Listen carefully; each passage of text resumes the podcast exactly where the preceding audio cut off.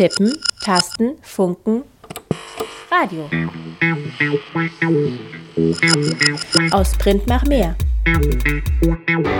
IZ3W on Air. IZ3W? Die nord-süd-politische Zeitschrift IZ3W on Air. On Air. Einen schönen Nachmittag wünschen wir euch heute am Dienstag, dem zweiten Jahr im Jahr 2018 vom Südnordfunk auf 102,3 MHz bei Radio Dreieckland. Eine aufgeheizte Atmosphäre, das ist heute unser Thema. Schneckentempo-Trippelschritte, so lauten die Gangarten, die letzten November in den Pressekommentaren zu den Klimaverhandlungen in Bonn am häufigsten zu hören waren. Die Lücken und Baustellen, die in der Klimapolitik bleiben, sind größer als die Fortschritte. So etwa lässt sich die Sicht der Länder des globalen Südens, aber auch die zahlreicher Beobachterinnen und Klimaaktivistinnen von der Klimaweltkonferenz zusammenfassen, die letztes Jahr im November in Bonn stattfand. Über 27.000 Beteiligte waren dort. Es war eine der größten internationalen Konferenzen überhaupt. Wenn Politiker darüber hinwegtäuschen wollen, dass sie nicht das Notwendige für den Klimaschutz tun, veranstalten sie einen großen Event. Das meinte Nicolas Heringer, Kampagnenleiter der Klimaschutzbewegung 350 Org aus Frankreich, auf der Abschlusspressekonferenz. Damit kommentierte er übrigens Präsidenten Emmanuel Macron, der zu einer Feier zum Abschluss des Pariser Klimaabkommens von 2015 anschließend nach Frankreich einlud. Doch was ist seit Paris und was ist im vergangenen November in Bonn eigentlich wirklich passiert? Status quo ist eine aufgeheizte Atmosphäre in mehrfacher Hinsicht. Es ist wärmer geworden, die Zahl der Klimaleugner hat mit der Trump-Regierung einen machtvollen Fürsprecher gewonnen und die Verhandlungen haben bislang keine direkten praktischen oder gar messbaren Erfolge für den Klimaschutz gebracht. Wir schauen daher in unserer heutigen Sendung auf Kohleförderung und Energiearmut in Kenia sowie die Bewegung Decolonize, die sich gegen Kohleabbau und Kohleförderung auf dem afrikanischen Kontinent wendet. Anschließend schauen wir nach Peru und Fidschi. Hier werden jeweils Klagen gegen Klimasünder eingereicht. Zivile Klimaklagen entwickeln sich an Betracht der stockenden Klimadiplomatie zu einer Form des Protests und der Suche nach Existenzsicherung jener Menschen, die vom Klimawandel schon heute betroffen sind und deren soziale Sicherheit durch die Folgen des Klimawandels erodiert wird. Wir hören zwei Interviews zu diesem Thema, eines mit einem Kläger aus Peru, ein anderes mit einer Anwältin aus Fidschi. Und zuletzt geht es um den Gender-Aktionsplan, der auf der Weltklimakonferenz in Bonn nach langen Verhandlungen angenommen wurde. Er soll für mehr Geschlechtergerechtigkeit in der Klimapolitik und im Klimaschutz sorgen. Zur Relevanz des Gender-Aktionsplans für die lokalen Gemeinden in den vom Klimawandel betroffenen Sahelländern werden wir ein Kurzinterview mit der nigerianischen Frauenrechtlerin Titilope Ngosia Kosa hören. Und bevor wir weitermachen, begrüßen wir euch erst nochmal am Mikrofon heute ist nämlich Eva und Martina. Wir werden einen Song hören nun von Andrew Refkin. Er ist US-amerikanischer Wissenschaftsjournalist und kein Musiker. Der Song Liberated Carbon, also das freigelassene CO2 aus fossilen Quellen, um das wird es gehen, nämlich wie dieses CO2 das Leben verändert. It took a thousand generations for our species to rise, but gathering and hunting was no way to get by. We yearned to burn more than dung and sticks. Then someone came along and said, Hey, try lighting this. He opened up the ground and showed us coal and oil. Said, Come liberate some carbon, it'll make your blood boil. Liberated carbon, it'll spin your wheels.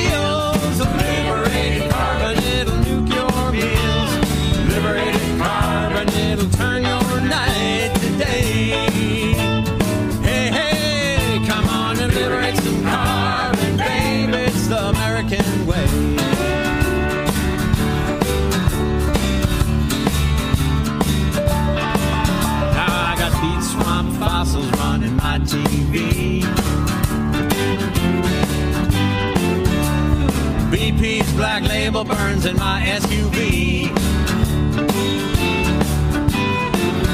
We can light up the planet like a Christmas tree. Yeah, they say that things are getting hot, but hey, we've got AC.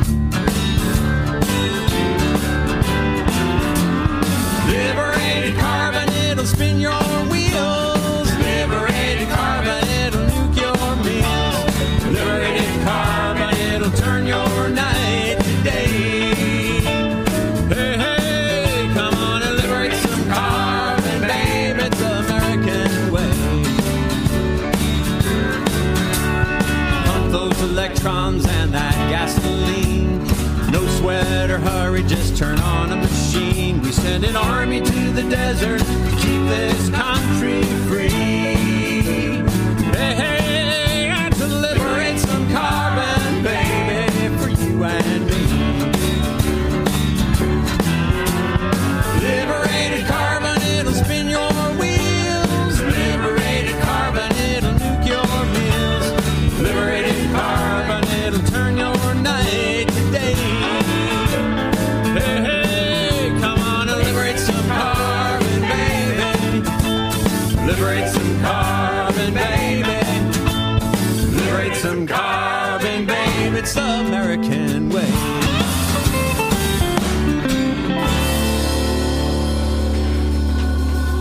ihr hört den Süd-Nordfunk heute am 2. Januar. Und bevor wir jetzt gleich wie angekündigt weitermachen mit unseren vorbereiteten Beiträgen, wird es hier noch ein kleines Studiogespräch geben mit der Martina. Denn Martina, du warst ja im letzten November auf der Weltklimakonferenz in Bonn, COP23 nannte die sich. Äh, vielleicht kannst du mir erzählen, worum ging es da im Wesentlichen? Ja, also erstmal, es war wirklich meine erste Klimakonferenz, von daher kann ich es schlecht mit anderen Konferenzen vergleichen. Gemäß diesem Pariser Klimaschutzabkommen, das wurde 2015 ja verabschiedet, äh, sind halt Anstrengungen zum Klimaschutz den Staaten eigentlich selber überlassen. In Bonn verhandelten die ganzen Staaten dann, ähm, naja, eigentlich waren es eher deren Unterhändler, sehr viele technische Details. Also es geht im Wesentlichen darum, auf welchen Wegen und auch mit welchen Mitteln diese einzelnen Vertragsstaaten dann am Ende dazu beitragen, dass die globale Erderwärmung auf unter 1,5 Grad gehalten wird. Das stand im Pariser Klimaschutzabkommen. Besser wäre natürlich, die Erderwärmung auf unter zwei Grad zu begrenzen. Weitere Themenkomplexe ja, sind zum Beispiel die Frage, wie eine effektive Vorsorge aussehen kann. Es gibt ja jetzt schon viele unabwendbare Folgen des Klimawandels. Dann aber auch die Frage, wer für Schäden und wer für Verluste aufkommt, wo überhaupt das Geld herkommt. Also es ging extrem viel um Klimafinanzierung, wie das dann verteilt wird, nach welchen Schlüsseln, wer kriegt Entschädigung für Ernteverluste, für Landverluste oder ähm, zahlt man jetzt Menschen, die umgesiedelt werden müssen, weil einfach jetzt schon das, äh, der Meeresspiegel steigt zum Beispiel, äh, zahlt man ihnen Geld dafür? Das waren so die Detailfragen. Es ging auch sehr viel um Klimaanpassung, an Dürren, an Fluten, an die ganzen Extremwetterlagen.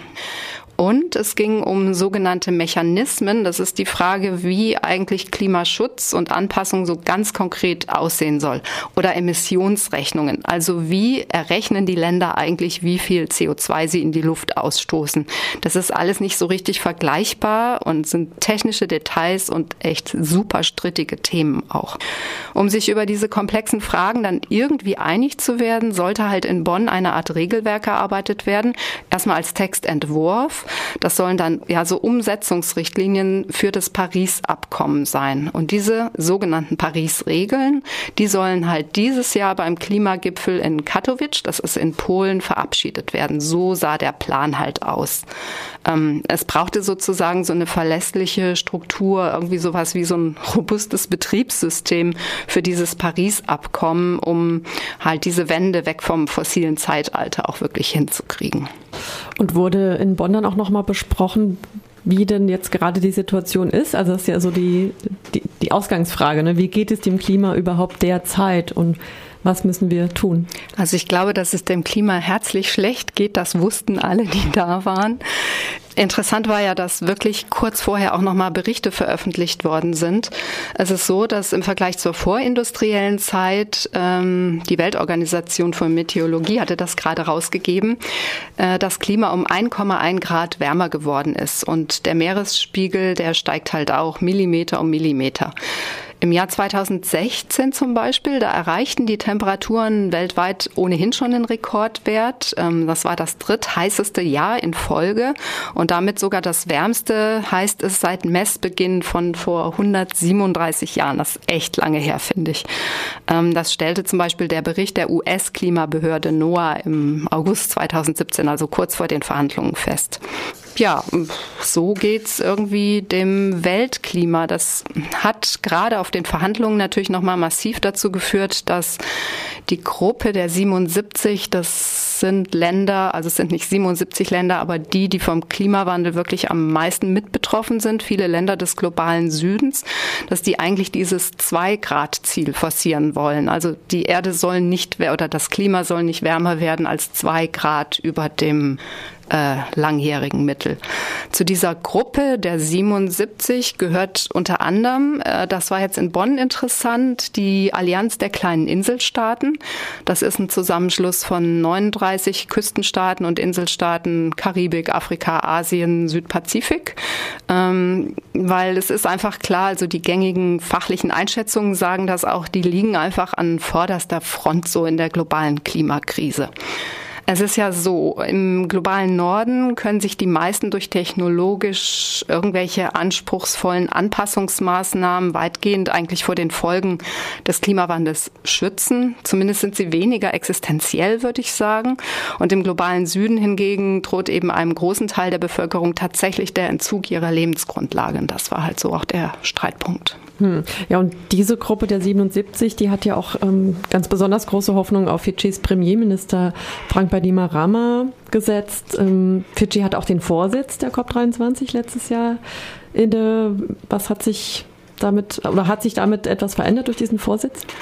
Na, es gab gerade von der Gruppe der 77 auch immer wieder Kritik an ihm. Ähm, schwer einzuschätzen. Also ich finde schon, dass auf dieser Weltklimakonferenz jetzt was anders war, wie das, was man sonst gehört hat. Fidschi wollte dieses Jahr wirklich mal neue Visionen setzen und vor allen Dingen den Austausch auch mit der Zivilgesellschaft wirklich zu einem Kernthema machen. Das nannte man dann so Talanoa Spirit. Äh, dafür wurde auch eine eigene Zone geschaffen, wo dann Menschen von der Straße auch in ziemlich, äh, die in sehr kreativen Protestaktionen unterwegs waren, ihre Forderungen innerhalb der Weltklimakonferenzräume kundtun konnten und auch mit den Delegierten aus dieser inneren Verhandlungszone viel besser in Kontakt treten konnten. Das war auf alle Fälle anders als es bisher so war. Talanoa ist halt ein ja, Konzept aus dem pazifischen Raum. Das beinhaltet so den Austausch der Menschen untereinander. Der soll halt inklusiv sein, er soll transparent sein. Es geht um gegenseitiges Zuhören, um Austausch von Sichtweisen, Respekt des Gegenübers zum Wohle der Lösung aller, so heißt es halt ein bisschen.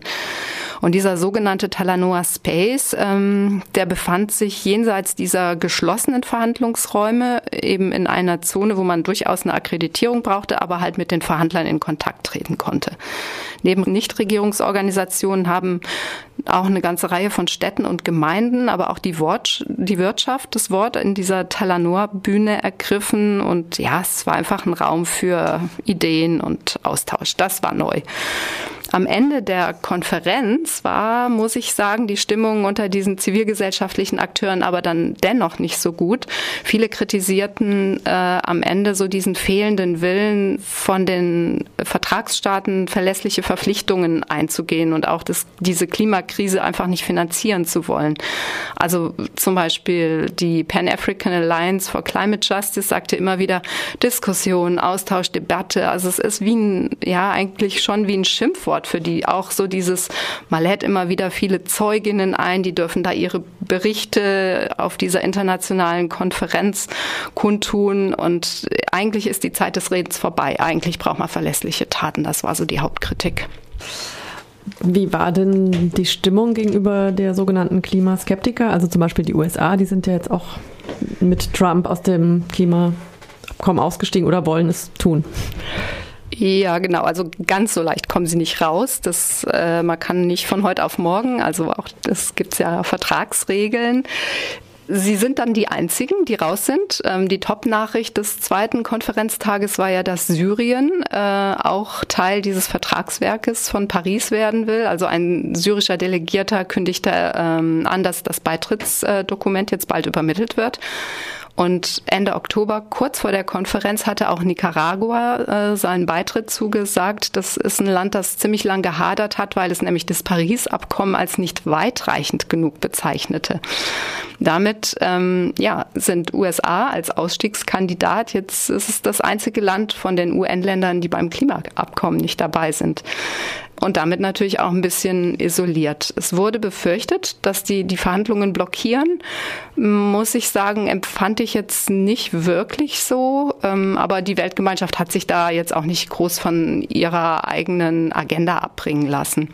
Auf der Seite der Zivilgesellschaft allerdings waren die USA umso stärker vertreten. Das war total interessant. Also auch ganze Bundesstaaten wie zum Beispiel Kalifornien, aber auch Städte wie New York und so ein Zusammenschluss von größeren größeren Bezirken, die haben ihre eigenen Klimaschutzpläne vorgestellt.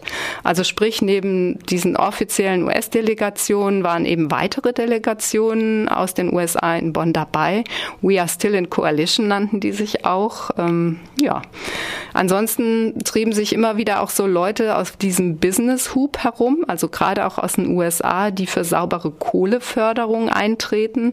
Das ist so ein Verfahren, da soll CO2 beim Kohleabbau in den Boden zurückgepumpt werden. Das ist natürlich so was, was jetzt der Politik von Trump, der ja Bergbau und gerade Kohleförderung betreibt, eher so zu Pass kam.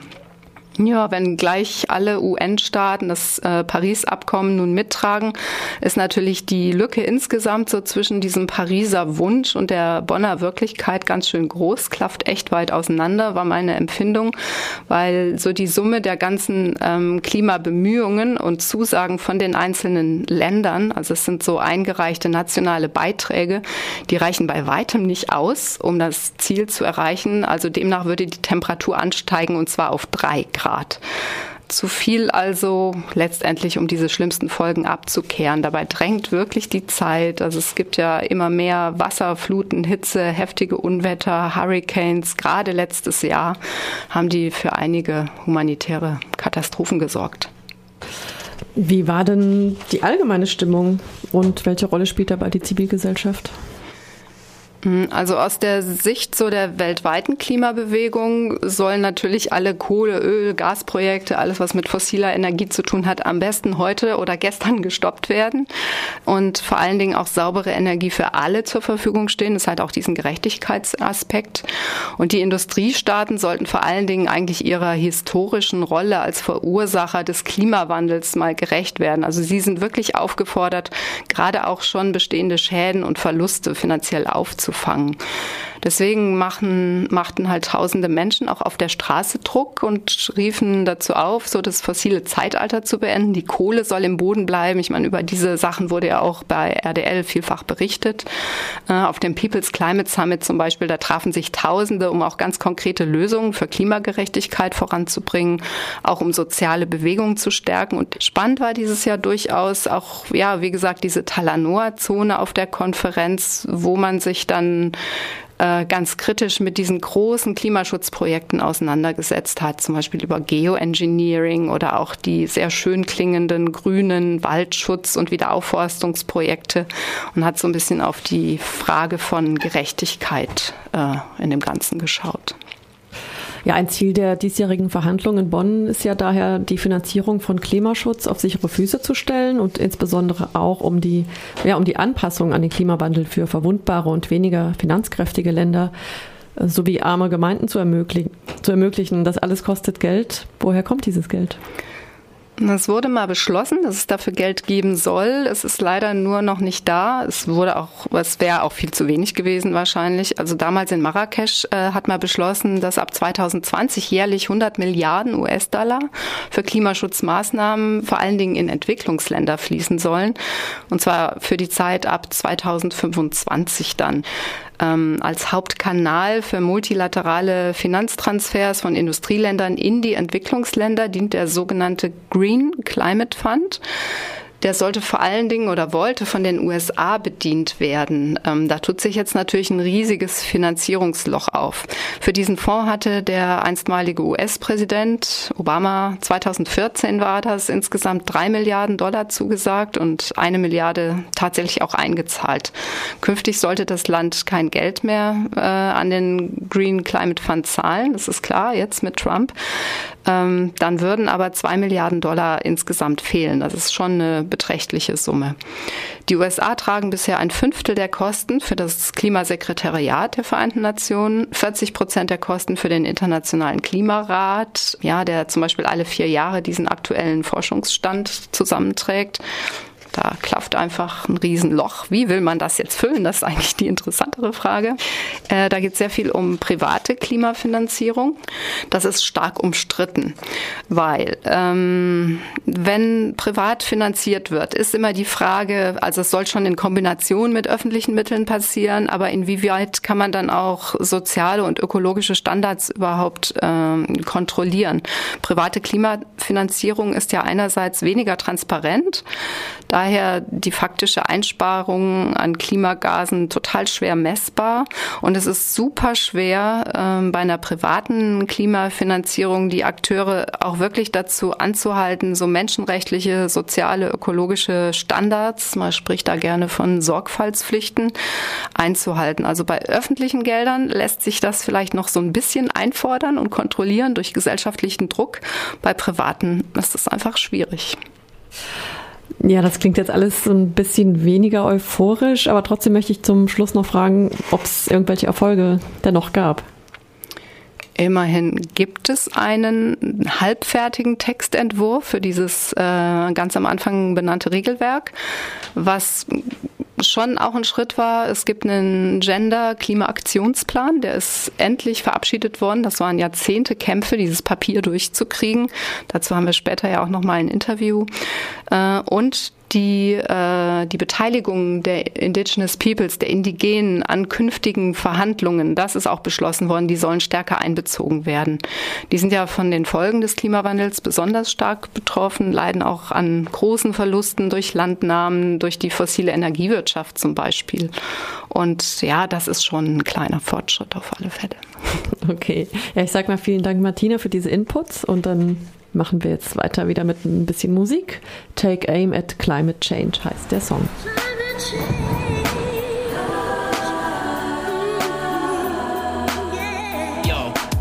talk about the Earth. Really talk about survival. We could talk about the poles where the cold is unrivaled. The Arctic top of the world got people and polar bears. Antarctica, crazy penguins chilling down there on miles and miles of ice and glaciers. But something ain't straight with our polar neighbors. It's a change in the climate, a change in the weather. It's heating up now, but it's not for the better. See, the heat comes down from the sun to the earth, but now the heat can't escape. It just can't disperse because of carbon dioxide from power plants and factories, causing trucks so much more than you could find naturally. So the poles get warm and the earth gets hotter. All that necessary ice melts down into water. And the impact, the sad fact is it can only escalate. So for real, we gotta act now before it's too late. Take aim at climate change.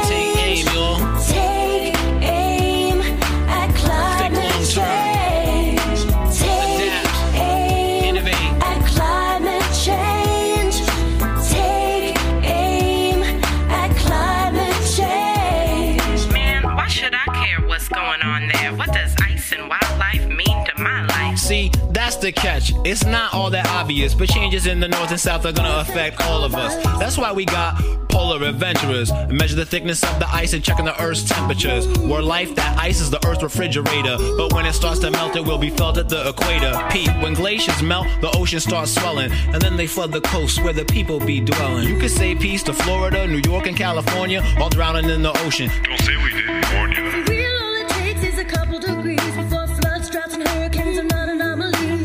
These catastrophes become our new realities, coming down on the world just like the sword of Damocles. Take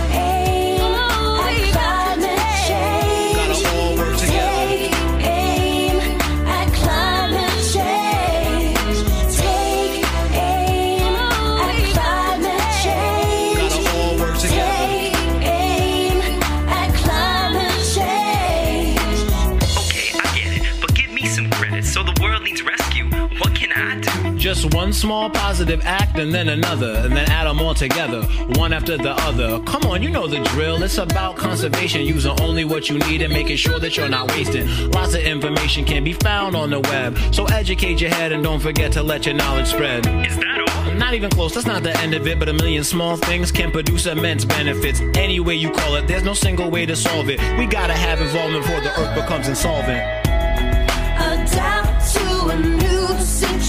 Situation.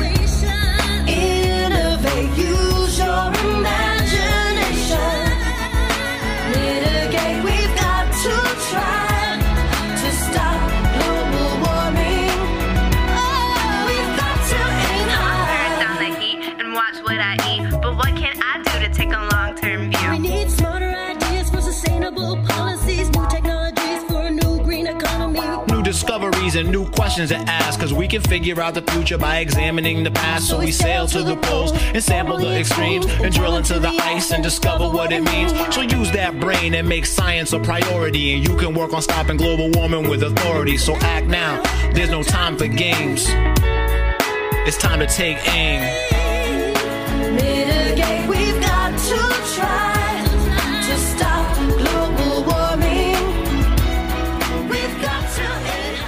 Bislang spielte Kohle kaum eine Rolle in der Energiebilanz Kenias.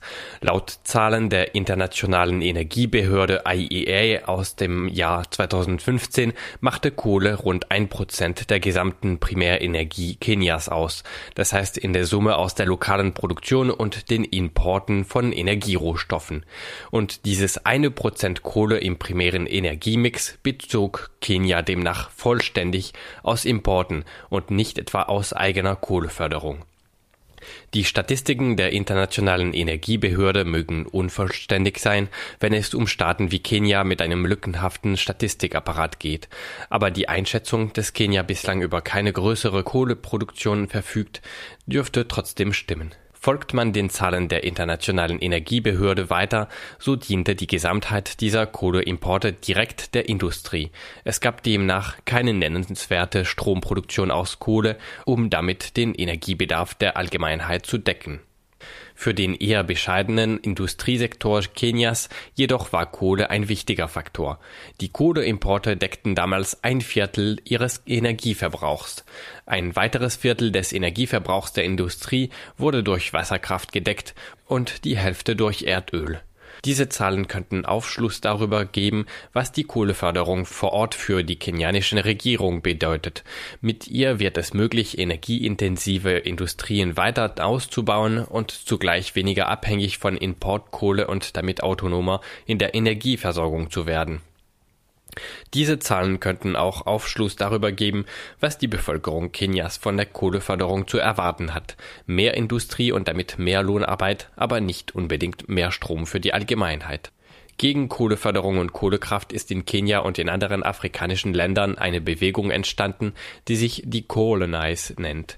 Decolonize ist ein Wortspiel, das auf Englisch die Wörter entkolonisieren und Kohle kombiniert. Damit wird auch deutlich gemacht, dass vor allem ausländische Firmen und Staaten an der Kohleförderung und an den Kohlekraftwerken verdienen, die aktuell in den afrikanischen Ländern aufgebaut werden. Laut der Webseite decolonize.org wird Kohlekraft vor allem seit 2013 als praktikable Energiequelle in Kenia vorgestellt. Hier richtet sich die Bewegung aktuell vor allem gegen die Vergabe einer Konzession an eine chinesische Firma zur Kohleförderung in der Region Kitui und gegen ein neues Kohlekraftwerk mit einer Leistung von einem Gigawatt in der Nähe der kleinen historischen Hafenstadt Lamu. Beide Projekte stehen miteinander in Verbindung. Das Kohlekraftwerk Lamu soll im Endeffekt mit Kohle aus der Nachbarregion Kitui betrieben werden. Bis das neue Kohlerevier Kenias die erwünschte Produktion erbringt, soll die Kohle aus Südafrika importiert werden, wo ebenfalls einer der Investoren des geplanten Kohlekraftwerks Lamu ansässig ist. Der Bau des Kohlekraftwerks Lamu beinhaltet den Plan, 1400 chinesische Arbeitnehmer zu entsenden. Sie würden rund 40 Prozent der Beschäftigten auf der Baustelle ausmachen. Auch beim späteren Betrieb sollen entsandte chinesische Arbeitnehmerinnen die Hälfte der 500 Beschäftigten stellen. Das Verhältnis von chinesischen Arbeitsmigranten zu lokalen Arbeitskräften ist bei vielen anderen großen Infrastrukturprojekten mit Beteiligung chinesischer Konzerne in Kenia und in anderen afrikanischen Ländern ähnlich.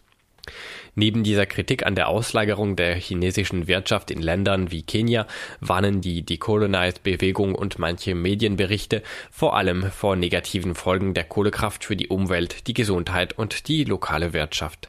Nach Inbetriebnahme des Kraftwerks könnte die erhöhte Feinstaubverschmutzung zu Atemwegserkrankungen bei den Menschen in der Region und bei Touristinnen führen.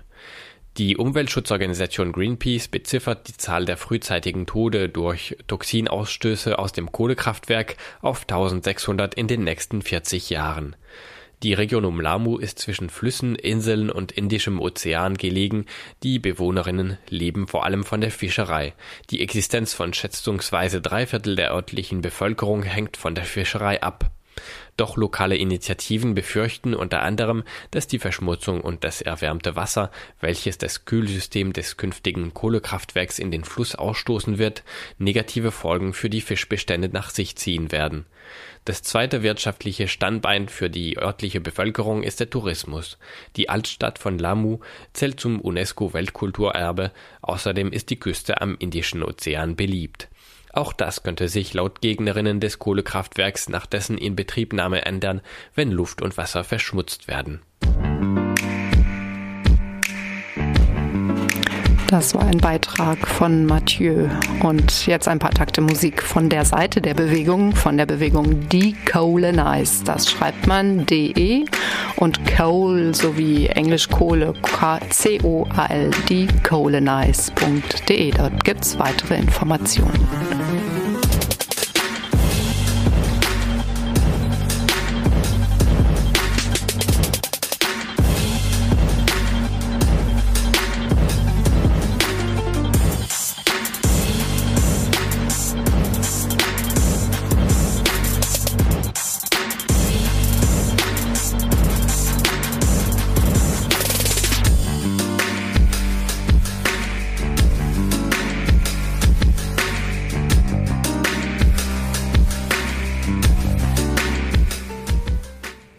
Wir kommen zu Kenia. Die kenianische Regierung hat bereits vor gut vier Jahren Konzessionsverträge mit einem chinesischen Unternehmen für den Abbau von Kohle auf den Weg gebracht. Die darin vereinbarte Kompensationsleistungen an die Bewohnerinnen der kohlereichen Region in Kitui kommen nur schleppend voran. Wir trafen Benson Kibiti auf der Weltklimakonferenz. Als Klimaexperte des Caritas Hilfswerks in Kenia bemüht er sich um eine Klimapolitik, die sich an den Bedürfnissen der Bevölkerung orientiert und im Interview spricht er über Energiearmut in seinem Land und die Pläne zur Kohleverstromung.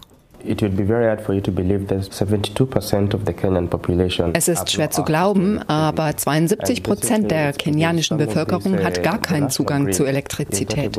Zum Teil liegt das an dem nationalen Verteilungsnetz, das die marginalisierten ländlichen Regionen nicht erreicht, in der die Mehrheit der Bevölkerung lebt. Uh, uh,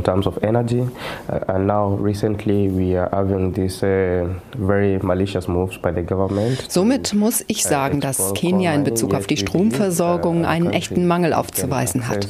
Und in jüngerer Zeit beobachten wir das wirklich schädliche Vorgehen der Regierung, die Kohlevorkommen zu erschließen, obwohl wir als Land davon überzeugt sind, dass wir andere Energiequellen haben und nutzen können, die sauberer sind und auch erschwinglicher.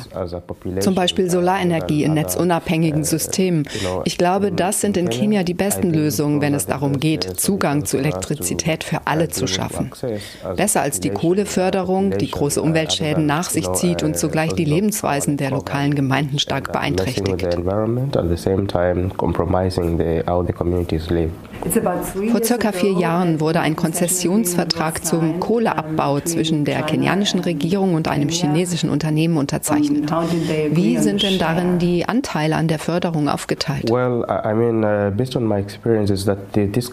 Soweit ich informiert bin, ist es die Firma mit dem Namen Fengxi Industry Mining Company, ein chinesisches Unternehmen, das bereits in der Kohleförderung in anderen afrikanischen Ländern aktiv ist und nun in Kenia Fuß fasst. Die Angelegenheit ist politisch eine heiße Sache, denn es ist sehr schwer herauszufinden, wie genau die Details des Abkommens zwischen der lokalen Verwaltung, also der Bezirksregierung, und den lokalen Gremien einerseits und auch der nationalen Regierung und dem Unternehmen andererseits aussehen. Was wir wissen ist, dass es zwei große Projektstandorte umfasst. Zum einen im Osten des Landes, auch Mui Bessin genannt in Kitui. Und der andere ist Lamu. Dort soll ein Kohlekraftwerk errichtet werden. Man muss wissen, dass Lamu ökologisch eine sehr sensible Region ist. Vor allem die Auswirkungen auf die marinen Lebensräume werden immens sein, da Lamu eine Insel ist und auch die Lebensgrundlagen der Bevölkerung und der indigenen Gemeinden werden hier stark beeinträchtigt werden.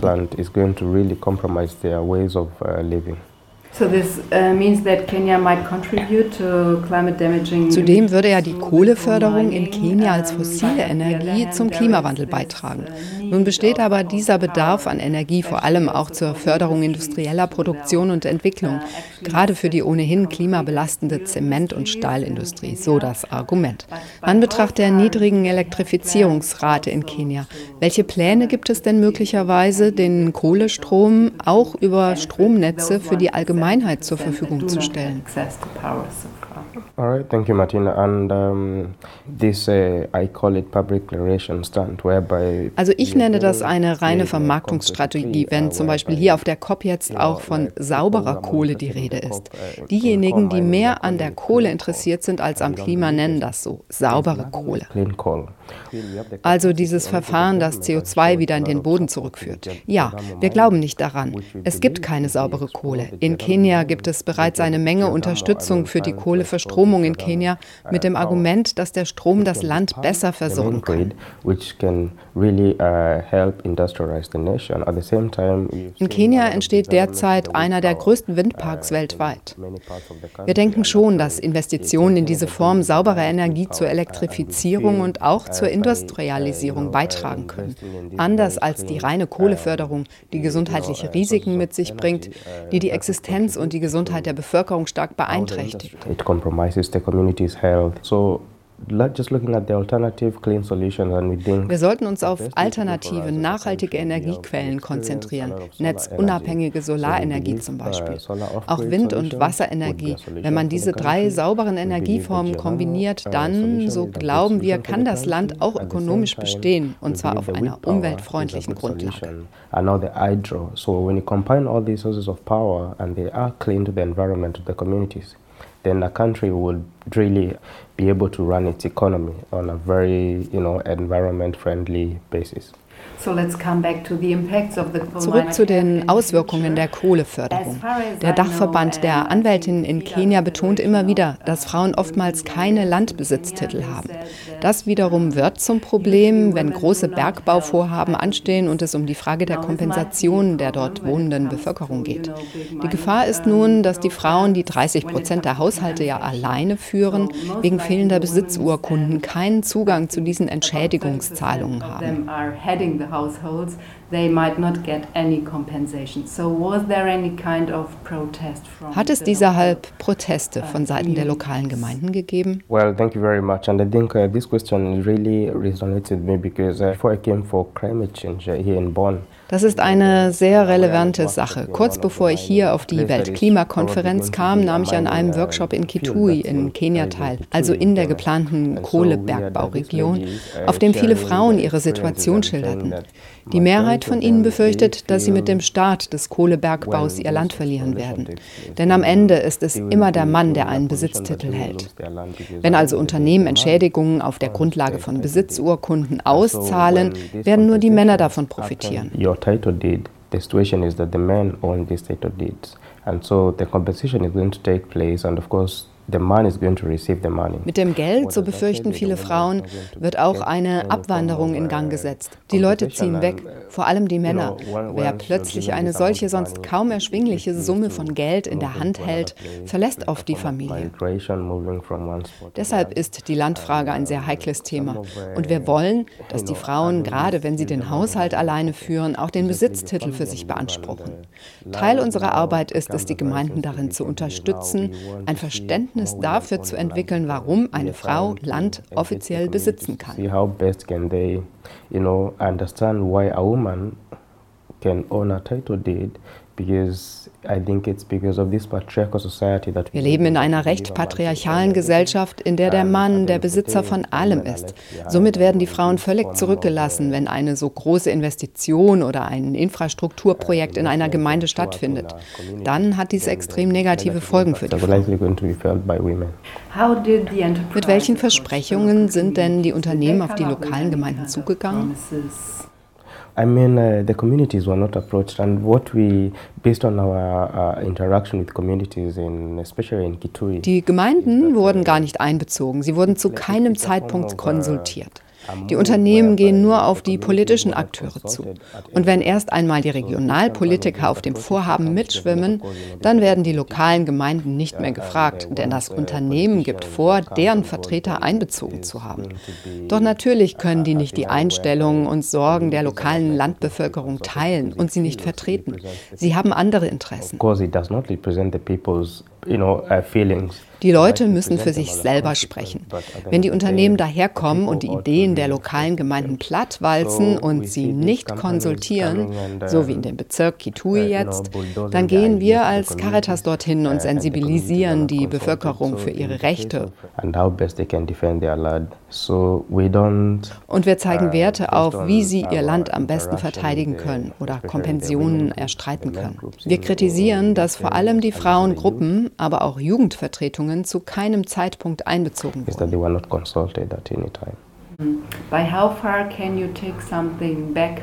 Welche Erkenntnisse können Sie von der Weltklimakonferenz aus Bonn mit nach Hause nehmen?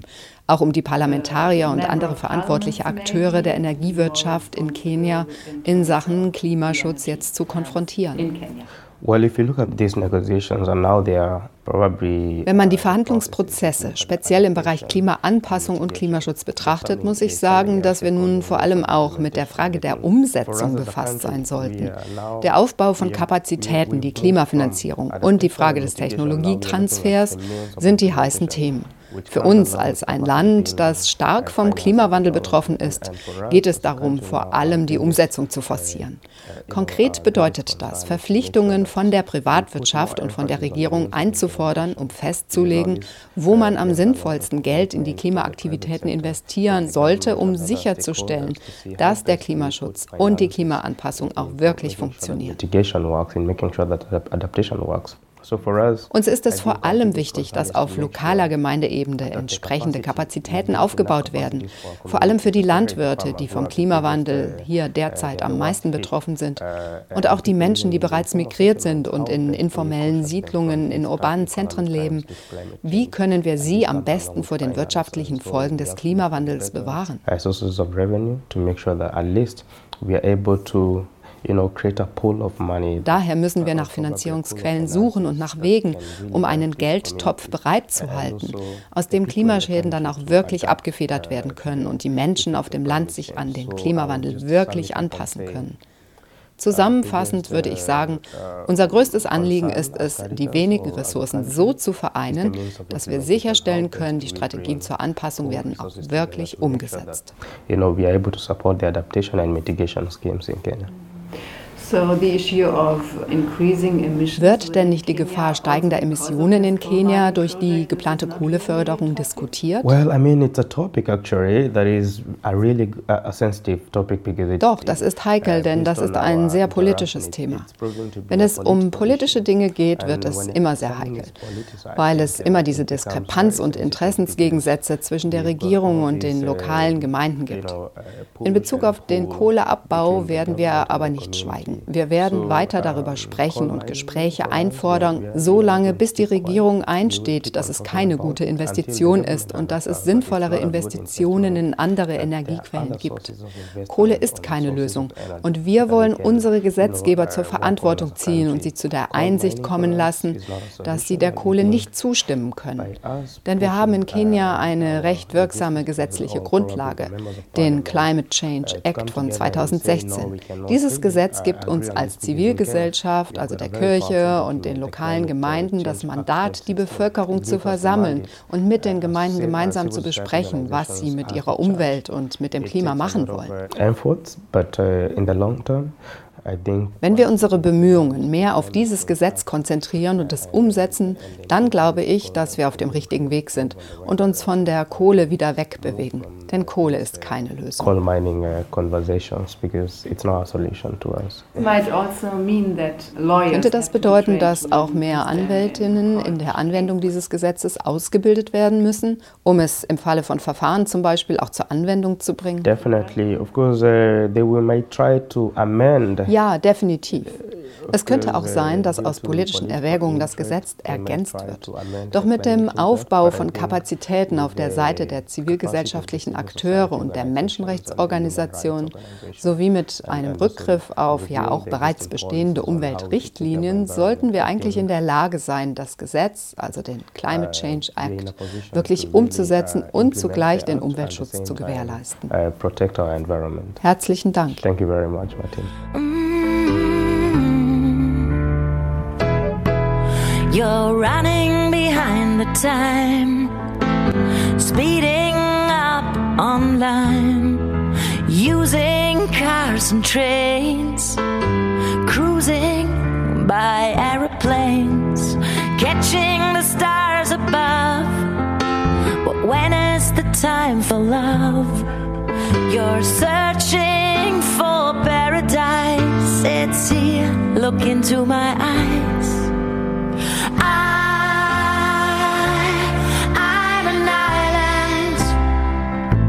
surrounded by the sea, my beloved enemy. So why are you silent? I'm an. Will you hold on to me?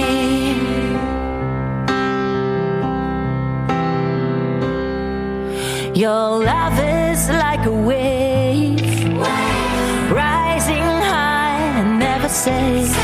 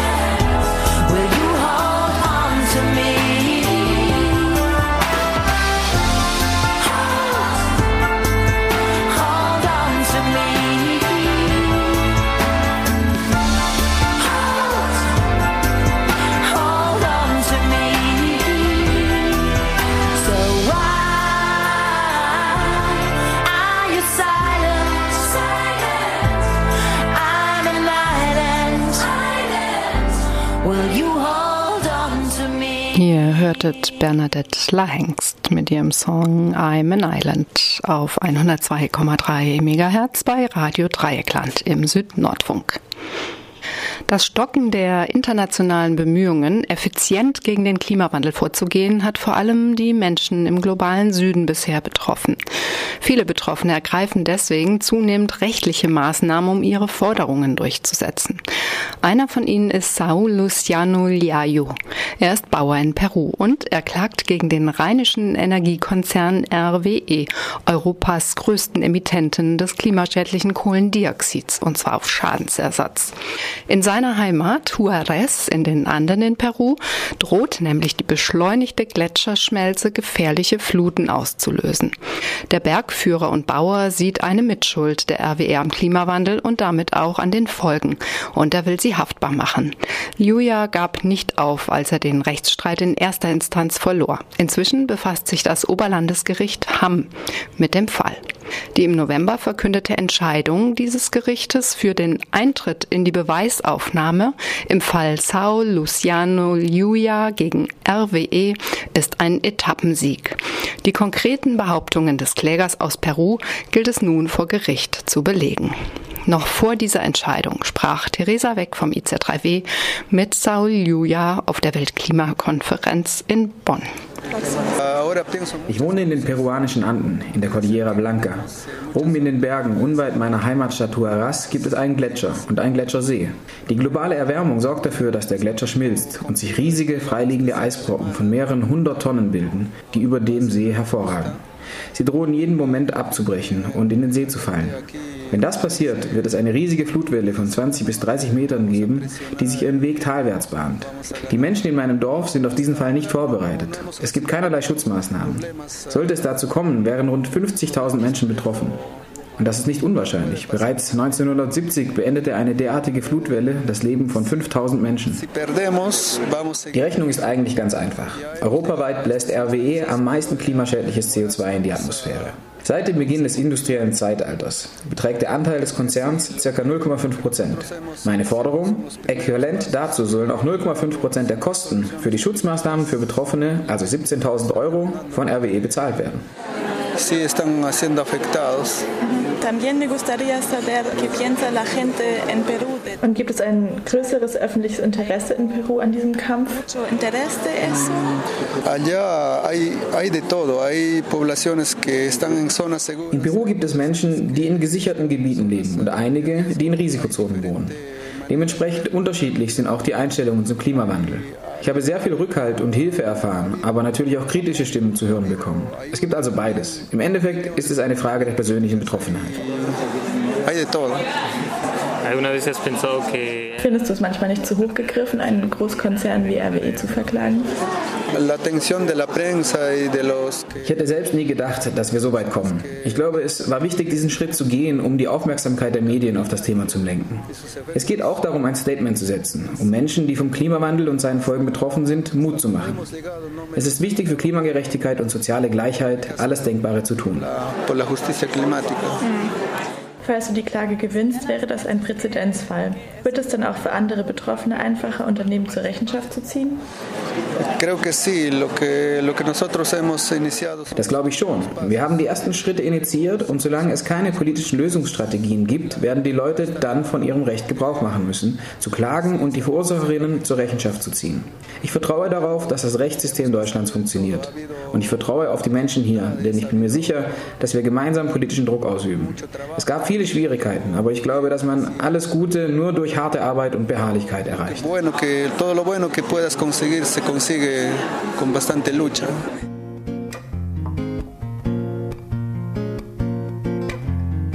Came in the night and they came in the day. They came till they took it all away. And all they left was a barren No life can be found. Didn't give a reason and they didn't say why. Millions of trees had to die. In the name of progress was all they'd say. Step aside and get out of our way.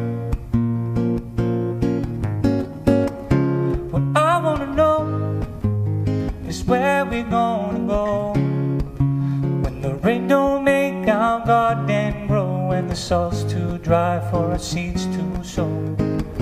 How long till we learn? You play with fire and you're sure to burn. A one-way ticket with no return, cause where we gonna go? Der Gender-Aktionsplan wurde nach langen Verhandlungen auf der Weltklimakonferenz in Bonn angenommen. Er soll für mehr Geschlechtergerechtigkeit in der Klimapolitik und im Klimaschutz sorgen. Nicht nur im Rahmen der Klimadiplomatie, sondern vor allem auch in der Umsetzung. Zur Relevanz des Gender-Aktionsplans für die lokalen Gemeinden in den vom Klimawandel betroffenen Sahelländern sprachen wir auf der Klimakonferenz in Bonn im November mit Titilope Ngozi Akosa. Zu den wenigen Erfolgen hier auf der Weltklimakonferenz zählt ja, dass der seit Jahren diskutierte Gender-Aktionsplan nun angenommen wurde. Inwieweit ist dies ein Erfolg und was bleibt nun dennoch zu tun? Wir heißen die Annahme des Gender-Aktionsplans als Teil der UN-Klimarahmenkonvention willkommen. Und wir sind froh, dass unsere Jahrzehnte währenden Kämpfe für die Anerkennung von Gender-Aspekten unter der Klimakonvention nun endlich in einem globalen Rahmen Früchte tragen. Was wir aber auch wissen, nun bleibt die Herausforderung, diesen Plan auch in die Praxis umzusetzen was nicht leicht wird. Insofern ist die Annahme des Gender-Aktionsplans ein politischer Wendepunkt. Was werden Sie in Ihrem Herkunftsland Nigeria über die COP23 berichten können, gerade gegenüber den vielen lokalen Gemeinden, die vom Klimawandel bereits jetzt betroffen sind?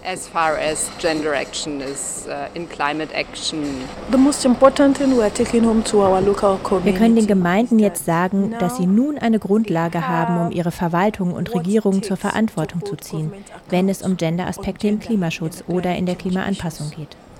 Das macht Hoffnung. Die lokalen Gemeinden können auf dieser Grundlage mit ihrer Regierung darüber verhandeln, in jeder einzelnen Maßnahme und in jedem Projekt auch die Belange der Frauen zu integrieren.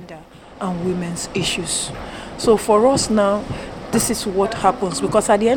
am Ende wird also bei jeder Klimaschutzaktivität die Frage behandelt werden müssen, wie die Belange von Männern und Frauen darin konkret berücksichtigt werden. Bei der Umsetzung der nationalen Klimapläne fordern wir die Verpflichtung ein, Gendergerechtigkeit herzustellen.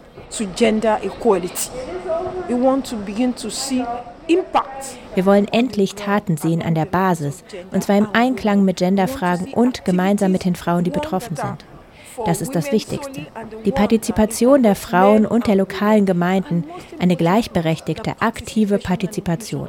Nicht nur an der Basis, sondern auch in der internationalen Politik. Not only on the ground, but at the global policy level.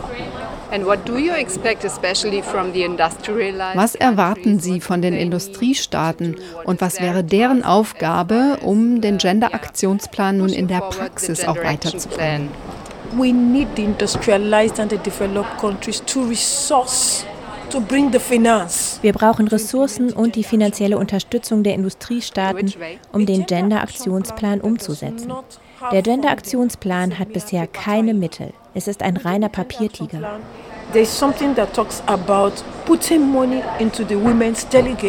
Ein Absatz spricht davon, dass mehr Geld in den Delegationstopf für Frauen eingezahlt werden soll. Dann hätten wir die Möglichkeit, Frauen auch im globalen Süden an politischen Prozessen unter der Klimarahmenkonvention aktiv mitwirken zu lassen und ihre Kämpfe und Interessen auf die internationale Klimapolitikbühne zu hieven.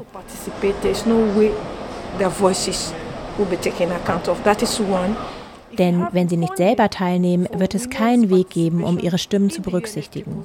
Das ist ein Punkt. Ein anderer ist der, wenn es Geld in den Finanzierungstöpfen gibt, zum Beispiel für Schäden und Verluste, aber auch in der Klimaanpassung und im Bereich Capacity Building, erst dann können wir davon ausgehen, dass an der Basis gemeinsam mit den Betroffenen auch Informationen von der lokalen Ebene gesammelt werden und entsprechend angepasste Maßnahmen umgesetzt werden können. For men and women so that during this stock taking in 2018 nur dann werden wir im kommenden Jahr auch Berichte vorliegen haben, um bewerten zu können, inwiefern Gendergerechtigkeit überhaupt Einklang in der Klimapolitik und im Klimaschutz gefunden hat. Thank you very much.